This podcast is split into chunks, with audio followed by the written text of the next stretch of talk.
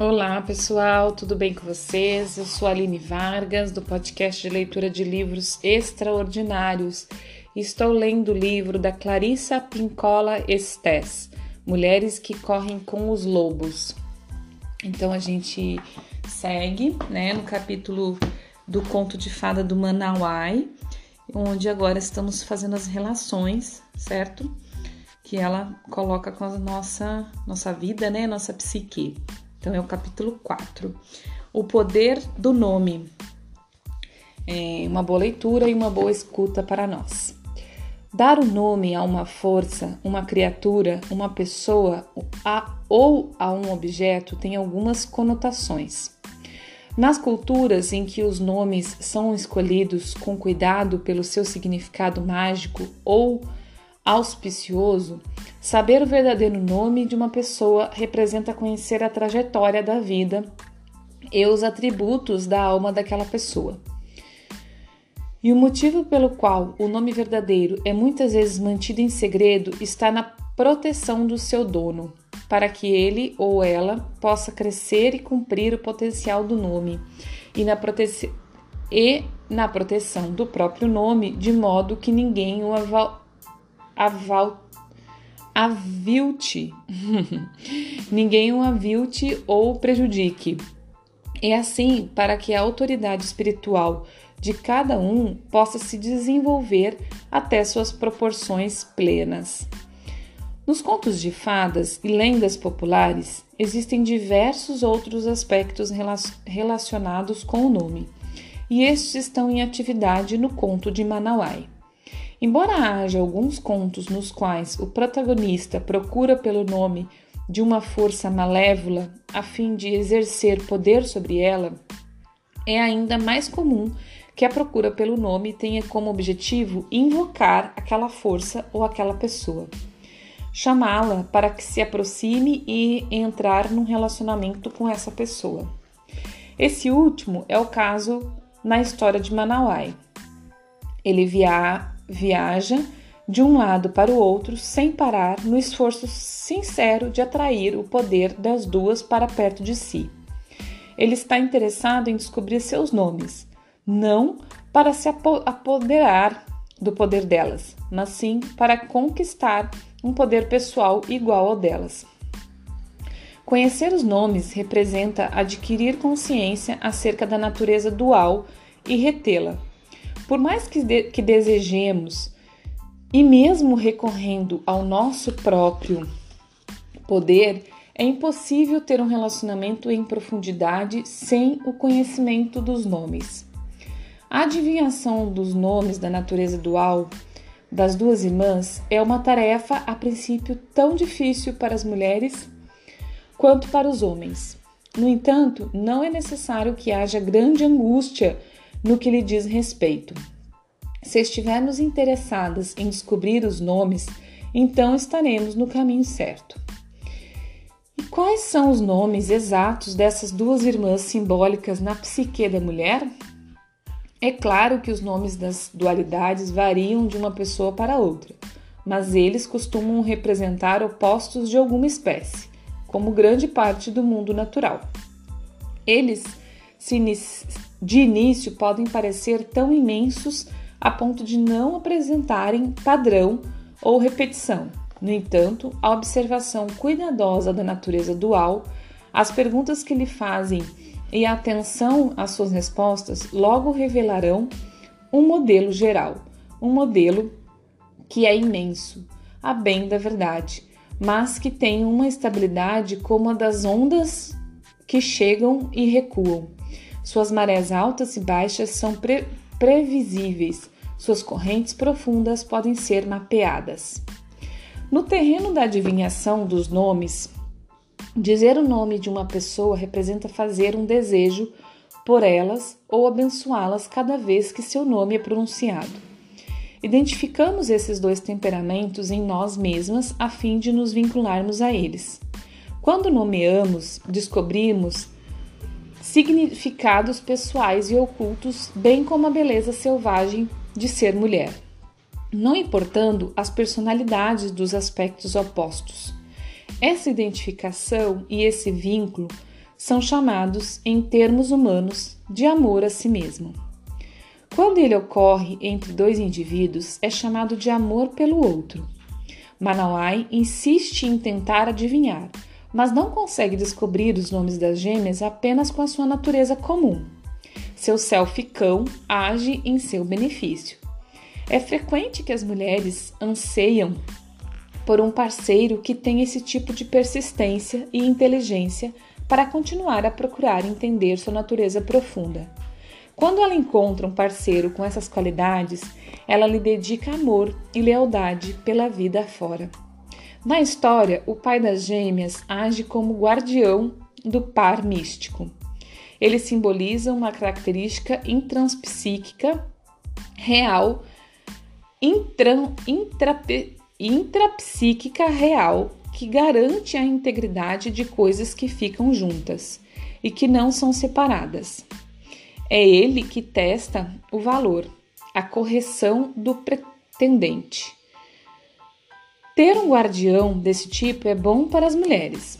Nesse sentido, seria possível dizer que uma psique saudável testa novos elementos que se apresentem para nela se inserir, que a psique tem sua própria integridade, um processo de triagem.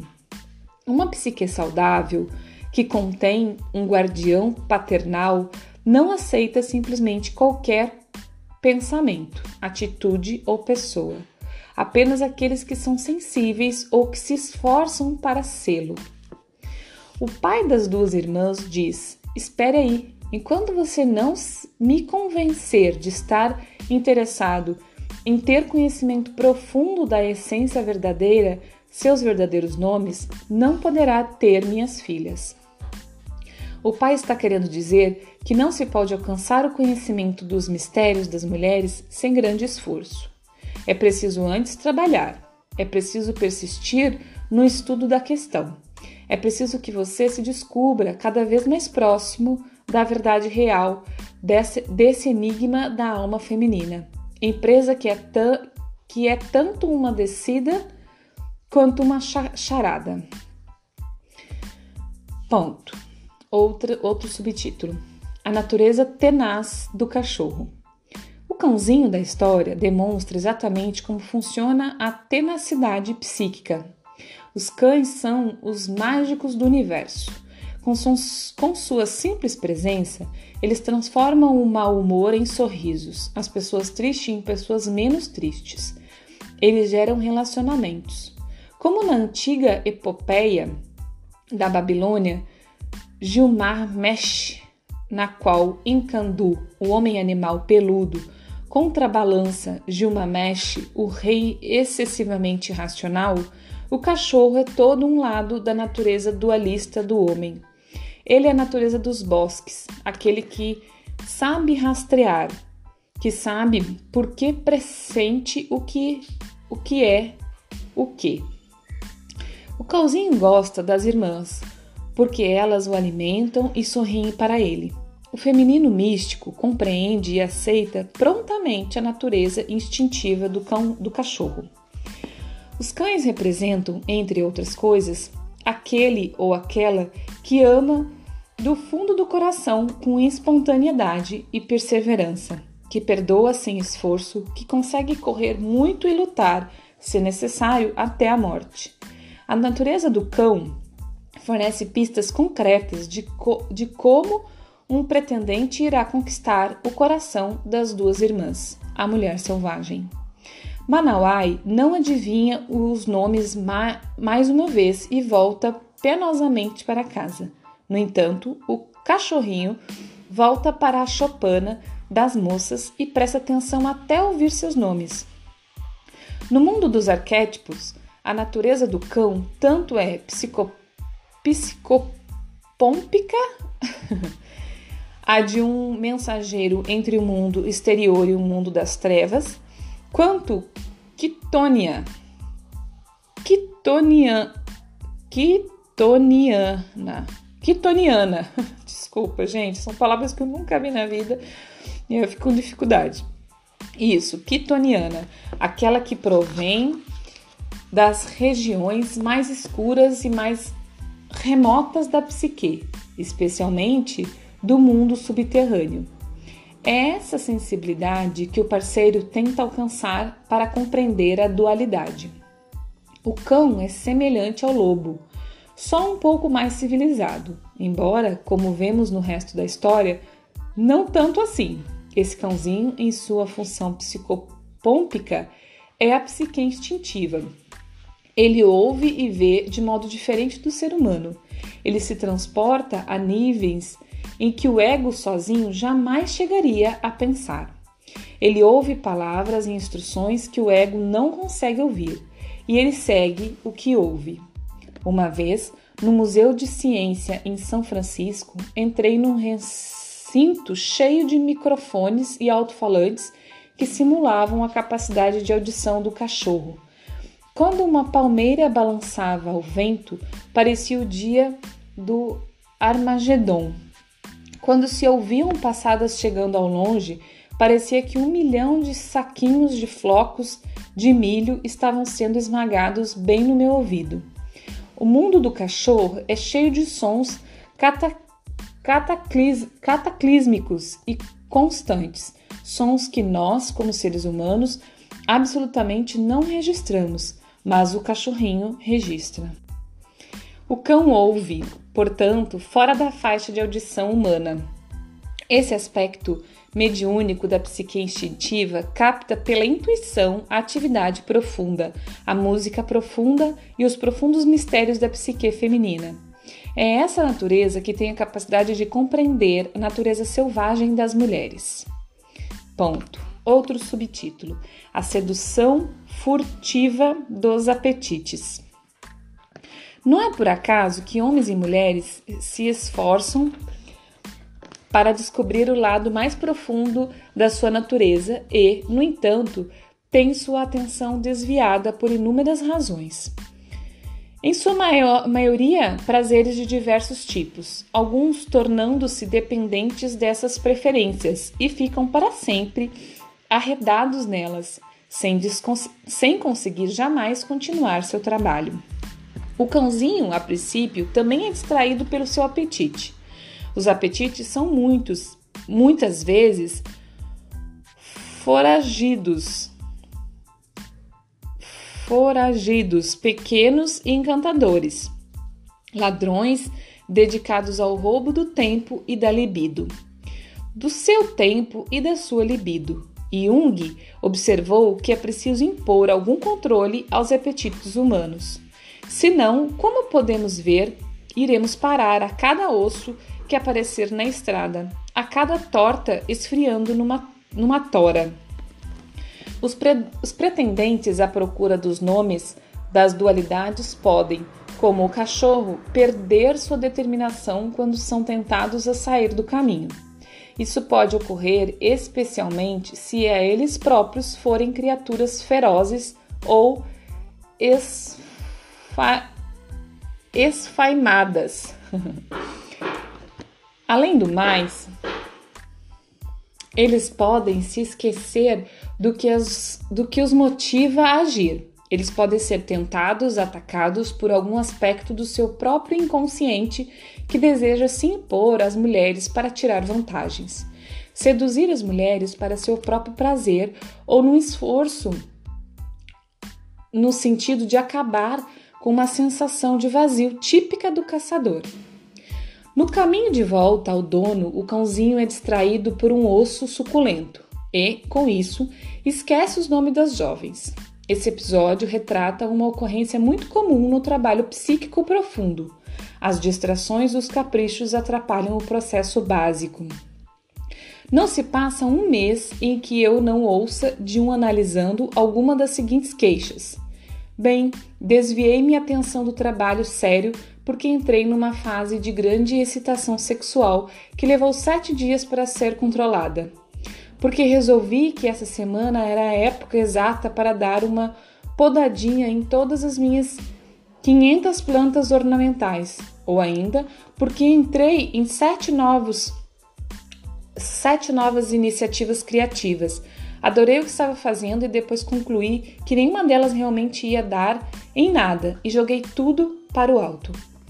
Como se pode ver, o osso, o osso na estrada está à espera de todos nós. Todas nós. Ele tem aquele cheiro forte e apetitoso que um cachorro dificilmente ignoraria. Na pior das hipóteses, é provável que ele seja uma dependência preferida, alguma que já nos custou muito e que continua custando. No entanto, mesmo que já tenhamos fracassado repetidas vezes, precisamos tentar de novo, até que conseguimos passar por ela e prosseguir com o nosso trabalho principal. O trabalho profundo é muito parecido com a excitação sexual. Ele começa do nada, vai se acelerando em platôs e atinge um estágio uniforme e intenso. Se os platôs forem interrompidos abruptamente, imaginemos um ruído forte e inesperado, teremos de começar tudo de novo. Existe uma tensão de excitação semelhante no trabalho com a camada arquétipa, arquetípica da psique. Se a tensão for interrompida, é preciso que se comece praticamente do nada. Portanto, há muitos ossos na estrada, ossos suculentos, belos, interessantes, irresistíveis, atraentes. De algum modo, porém, eles fazem com que soframos de uma espécie de amnésia, com que nos esqueçamos não só de onde estávamos no nosso trabalho, mas também do que o trabalho estava para começar, do que o trabalho tratava para começar. É, eu vou parar aqui para fazer um comentário, pessoal, para eu esclarecer, principalmente dessa segunda parte, né? O que, que ela, dessa última parte, na verdade. O que, que ela tava, tá falando para nós, né? Que durante qualquer, qualquer coisa na vida da gente, é, a nossa, isso já ela fala desde o início do livro, né? A nossa própria psique pode ser o nosso algoz, né? O nosso predador. E aí ela fala assim: a gente tem um objetivo na vida, né? Vamos dizer que seja o emagrecer, por exemplo, né? É, Para as mulheres isso é bem comum. Mas dentro da nossa psique, é, no nosso, principalmente e, e, sempre, né? No nosso é, inconsciente, existe inúmeras coisas que podem nos sabotar sem nem nós sabermos. Então, existem inúmeros pensamentos, sentimentos, sensações que vêm e nos tira do foco. Ah, só um coisinha aqui, ah, só uma coisinha ali. E aí a gente precisa ir no fundo do fundo do fundo do fundo do nosso inconsciente, e isso só é possível com uma é, é, com, com assim, com de verdade dedicação na terapia, na análise, no autoconhecimento, né? Para a gente entender o porquê dessas sabotagens, o, porquê, o que, que tem registrado no nosso inconsciente que nos leva a essa sabotagem. E eu dei um exemplo que é o de emagrecer, por exemplo, mas tem outros inúmeros. Um, um, uma tarefa no trabalho ou um, um objetivo é, de, de, de o objetivo de nos conhecer, por exemplo, né? Isso acontece muito, inclusive a minha professora fala muito isso, que quando você tá numa fazendo terapia, tá numa análise, né? Tá indo na psicanálise ou que seja é, na psicóloga e coisa, e aí você começa, né? Vai tirando lá do fundo, vai começando a achar um monte de coisa principalmente quando chega em partes doídas, né? Em, em, em, coisas, em situações que você vê de você mesmo que você não quer ver, ou você começa a entender de onde vêm as dores, e aí geralmente elas doem, né, gente? Porque se você mexe, ela vai doer. Mas é justamente quando se traz ela para o claro, né, para a consciência, é que a gente sente aquela dor, sente aquele incômodo, mas é olhando para ela que a gente vai fazer com que ela não doe em outros lugares, porque quando ela tá guardadinha lá no inconsciente, ela não dói, não dói aquela situação específica, mas ela vai fazer doer várias outras, porque ela vem à tona em diversos momentos, te fazendo agir de, de, de formas que te levam para dor, de qualquer forma. Então, e aí o que acontece quando você está fazendo terapia e começa a mexer? Começa a dar desculpa, né? Começa o carro, o pneu do carro fura, o, o trânsito tá difícil, você não chega na terapia, ou você, ah, não dá para ir, ou o dinheiro que você não consegue pagar. É, e aí você dá diversas, diversas, diversas, diversas desculpas para interromper essa terapia ou para não chegar ou para não ir, ou para faltar, entendeu? Então, isso é na terapia, como eu dei um exemplo, da, da, da reeducação alimentar, do. Gente, mais uma vez eu vou falar uma coisa muito importante. Eu não tô falando nada que eu não viva. Nada. Tudo que eu falo aqui é o que eu vivo profundamente, porque eu tô falando de propriedade. Desta questão alimentar, eu tenho um problema seríssimo no controle alimentar, né? Nessa reeducação alimentar e no. no é, é bem difícil, eu, eu já sei de, algum, de onde vem alguns pontos, mas ainda não sei todos. Às vezes eles ficam muito claros para mim, mas quando eu vejo já tô comendo, já passei do limite, já tô ladeira abaixo, né? Tô acima do peso e, e, e assim, é, são pontos bem importantes para eu, eu falar, para eu cuidar em mim, né? Então, por isso que eu tô falando que eu falo com propriedade.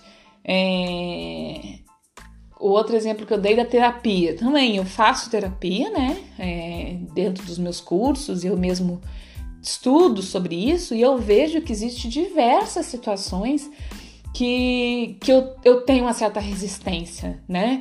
que me dá um desconforto no corpo, é, eu penso assim, ah, não, mas não é isso, então eu preciso ir fundo, preciso mergulhar, preciso voltar, é, é, preciso assim diversas vezes fazer vários e, e, isso é um processo que eu já faço há muito tempo, né? Então já teve momentos, por exemplo, de eu não conseguir tocar naquela, naquele ponto.